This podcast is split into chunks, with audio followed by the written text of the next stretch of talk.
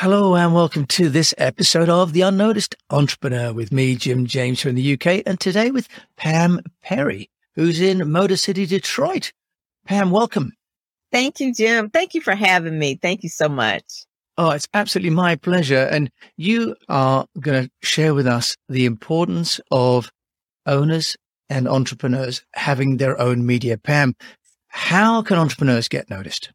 Well, one of the first things that I always tell entrepreneurs is that the media, which is social media, radio, TV, and print, they're always looking for stories 24 7. That's their job. And in order for you to get noticed, you need to be what they call a SME, subject matter expert. So the first part is really becoming an expert and being positioned as an expert. So in today's world, one of the main things to position you as an expert is to have a book it doesn't, okay, then people like, oh my God, I got to write a book. It doesn't have to be a thick book, but you have expertise in your brain. So translate it into a book. That's one of the main things. And so once you have a book, you can then pitch it to different audiences so that they understand that you have an expertise. I always tell people, I say, if you realize that the word authority has the word author in it. So you want to be an author so that you can get authority. That way you can get notice in media, traditional media. And you have content to share across the internet as well. But the first step I always tell people is write a book, even if it's just a tips booklet. Okay. A tips booklet is good or being a part of an anthology is really good, but having that book first and then sharing that information out across writing a press release across your social media account, writing a newsletter. I mean, that is I guess you would say that's the linchpin for all the other things that you really need to do to get noticed. Yeah. So that's the beginning. You've got this great content, but a big part of what you and I were talking about before we started recording was how important it is for business owners to own their own media. You talked about books, but yeah. why do you think it's important, Pam, for business owners to actually own their own channels and their own publications. We're going to talk about your own magazine, Speakers yeah. Magazine, how you've done that. So, why is it important that an entrepreneur owns their own outlet? Yeah, it's important because as a publicist for many, many years, we would pitch and pitch and pitch. And then a lot of times maybe the media won't pick you up. And so at a certain point in time, it's like, okay, if they won't pick you up, then I'm going to have to create my own noise. And so when I say that, meaning that you can have your own newspaper by doing your blog. You can have your own magazine by doing a digital online magazine and posting it on Issuu.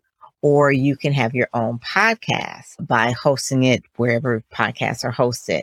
You can have your own TV show.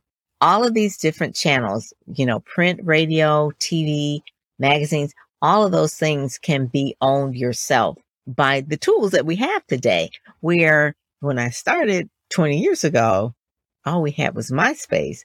Right. That was it. Facebook, I don't think even was even around. So now we have a point where we can actually create our own books. We can create our own music. The gatekeepers are gone. You don't have to wait for a television station to offer you an opportunity for an interview. You don't have to wait for a radio station to offer you opportunity. You can create your own media. You can do your own television show, your radio show, your own magazine and your newspaper. Blogs are really you know, they can be your newspaper. That is an RSS feed that people can syndicate and actually get that information on a regular basis, just like they would a newspaper, daily or weekly. So yeah, it's so important to not just wait that you can actually go straight to your own platform and create your own media outlet. And I'm a big proponent of that. Speakers Magazine is an example of that because so many times, especially for African American speakers, they would not get the same shine, I guess you would say. We would pitch and pitch and pitch and they wouldn't get noticed. And I said, okay, I'm tired of waiting for the traditional media to give permission to these great speakers. And I said, we're going to create our own magazine and it's advertorial based create our own magazine and we will really promote it as a publicist. I would promote it out. We send it to the media. We'll send it out to conference people. We'll just making sure that they get seen. And that's really the whole part of it. And so that's how people can own their own media. And it's published on Issuu is not spelled the typical way, but it's I S S U U, I believe, Issuu. That's right, issuu.com. Yeah, yeah, and I'll put that in the show notes as well. It's a great oh, platform for self publishing. I love it. And you can embed videos in it as well from your show. You can share it. And it's just a really good platform to really produce your own digital magazine. We actually print ours as well. So this is the printed copy, but you can print it and have just a digital copy as well. And this is yeah, Pam. So people that can't see Speakers Magazine, just tell us the format because uh, many people might think, oh, it's much too difficult to produce your own magazine. Can you just take us through some of the mechanics of that and how you produce it? Because that's often the bottleneck, not the idea, but the implementation. Yes. Yeah, so it's a monthly. So for five years we've had it and I never missed a date, even during the pandemic. It was always monthly. So we produce it by the 15th of the month. We're actually working on the following month. So we produce it every single month. The cover size, it's not an eight and a half by 11. So it's like a half of that. I got the idea from Jet magazine, which is there's Ebony magazine and then there was Jet. It's no longer around, but Jet was like a digest size. So it was like a digest size, a little size that you can put in your pocketbook or something like that. It's 16 pages. And within the 16 pages are typically two stories and 10 speakers that are featured. The cover speaker is on the front and then the center spread is actually the cover story on the actual person who's on the cover. And then the back is typically a conference that is this person that's on the back is going to be the cover of the next following month. So the person who's on the cover typically has an event or they are launching a book. So they're launching something. So that's the news of the speaker. And then within it are speaker bios or one sheets, mini speaker one sheets within it. And basically it's like they talk about their talking topics, their bio, their pictures, their social media, how people can get in touch with them. And so that they have like a little mini one sheet that goes out to the media and to meeting planners and to our subscribers. And then within it is some articles and the articles are typically like this one is like how to create social media graphics that make you shine or how your purpose was meant to help you profit. So it's usually something that speakers need in order to edify them, but then also generally, I guess right. you could public as well. Yeah. So mm-hmm. Pam, you're solving a couple of problems there, aren't you? One is getting the content collated, but you're also helping your clients, those speakers to get some distribution, aren't you? Yes. That's which is, it. which so is fantastic. Is that costing you money uh, or is this sort of like a marketing budget? Because that can often be the other issue that people face. That's true. It's like a marketing budget in a way. Obviously, people will see that I am the publisher of the magazine. There is an ad in here about the services that I have as well. So people can see that as well. But people pay to be in the particular issue. So it's an advertorial. It looks like editorial, but it's actually an advertorial. So it's paid and it's earned at the same time. It's like a mm-hmm. paid earned type of program, but it's typical in basically a lot of media today where people are paying to be covers of magazine, inserted in the magazine, being on television shows. Podcasts are even doing that as well. I realized that I was like, oh, okay. So people pay to be on podcasts. So those are different types of paid and earned at the same time. And that's just because the market is so competitive now yeah. that people are doing that. But I love that, Pam, how you've managed to uh, create your own channels and then make it even to a profit center, right? That's a really wonderful piece of entrepreneurship in yourself, right? Now, you've also mentioned about using Clubhouse just before we started recording. There was a fear that Clubhouse would go out of fashion, but listening to you, it sounds as though it's grown. How are you using Clubhouse as, you know, a channel for yourself and for your clients? So everything kind of rolls from the speaker, right? From the speakers magazine, you get the speaker show and the speaker club, right? The speaker PR and branding club. So within this club are the people who are in the magazine and they come on because you need to hear them, right? So it's an audio app. So you need to hear what they're sounding like and they're sharing their expertise. And we talk about all things PR and branding and also about marketing and revenue generation as well. So every Tuesday and Thursday, we're on at nine o'clock. We have about 2,000 members that are part of the club, but every Tuesday and Thursday at 9 p.m. Eastern time, we're on. And what happens is that we record because you can record Clubhouse now. And it's not just iPhone only. Androids are part of it now as well. but we record and then it's transcribed. And so when they're transcribed, we turn them into books. And so they're like quarterly clubhouse convo books. And the speakers can use them as lead generations. We give them out free. People can download them on the website, but it's a way to the clubhouse conversations that you miss, you can now read them, right? Yeah. Those are the things right now. So I love Clubhouse. It's very easy. You don't have to worry about the sound quality is good because it is an audio app. And you can also inbox people as well. So you can directly connect with people. So you can be quote unquote in someone's club or on Clubhouse, but you can also inbox them directly and message them. So that's a new feature that I enjoy as well because people wow. have got a lot of business from Clubhouse. Yeah, so it really is becoming like sort of conferences, almost like a conference presentation area, right? But with uh, direct outreach as well. That's fantastic. Mm-hmm. So that's mm-hmm. really changed things a lot too, hasn't it? Now, yeah. you've also mentioned how, as an entrepreneur, when people build their own content channels, there's an opportunity when they cease to run the business that they could leverage the platforms that they've built for what you've called an encore career. Can you give us an example of an entrepreneur that you know you've worked with that's sort of migrated from running a company to actually then becoming a brand in their own right? Yes. And so, Jim, you know, all of us, we're our own brand anyway, right? So you're an entrepreneur, you're a brand, right? It's like, okay, so I'm a brand. So I have one client, her name is Dr. Geneva. And after 40 years working in nonprofit, she really wanted to do something different. Her first genre into really entrepreneurship was really creating this podcast. So she did the podcast and the podcast had to do with leadership because she was always a nonprofit leader, started a whole lot of different nonprofits in Detroit. She was head of like United Way and all that kind of thing. So she did the podcast. She did 52 of them and then she took them and she made them into a book. Her first leverage into doing something on her own. So she did her podcast, turned it into a book and then from there, people were asking her, like, what do you have after this? And she decided to create a online course.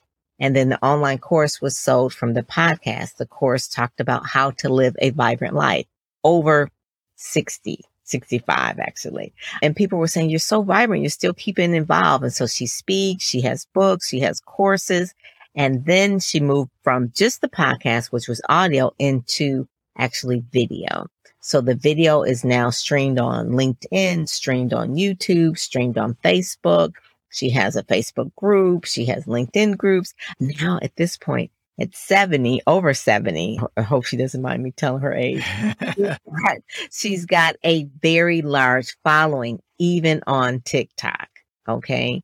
So TikTok, Reels, Instagram, Facebook, everywhere. Now, this is someone who had a career that was very traditional and now at this point, she's doing courses, books, doing a lot of shows and speaking and things like that and books. And it's part of what she's doing now. It's her encore career. It's like after yeah. her career, it's like oh, encore. So now she's doing all of this now. And that's really, and she's a, a spokesperson for AARP as well. So she does programs with them. So a lot of the things she's, I guess you would say in a way, a motivational speaker. She wants to share her leadership lessons, the the younger generation with the Gen Xers and the millennials as well, like how to really run and be successful in your career. So that's really what she's doing. And then she's also inspiring people who are feeling like, ah, you know, I don't really know what to do with my life now. I've retired. And she's showing them how you can still have a vibrant life. And that's really the name of her course called the Vibrant Life Blueprint. Nice. So yes, it's the thing where she's owned the media. She wasn't waiting for a gatekeeper to give her permission. She went and did her own particular things and it's working out really well. I mean, you will see her. People said, we see you everywhere. We see you more than we did when you were working. It's because she's got these tools. So mm-hmm. Pam, you talk about the content creation, owning the platforms. That's great. For most people though, there's the problem of the, you know, not the creation, but the attracting the audience. You know, I have yeah. the same with this show. You know, it's easy to create the content, What's not easy is to get the audience. How do you solve that part of the puzzle for people? And that's part of the basic uh, marketing formula, I guess you would say. So if you have a podcast, just like you would anything else, you want to create a press release let people know. Like if you have a monthly podcast and you have your guests booked ahead of time, I always tell people, I said, write a press release, put it on the wire, let them know what guests you have coming up. That's, you know, you have it in your head what you're doing, what the podcast is about and who your guests are. I said, just for the month ahead, just let them know who your guests are.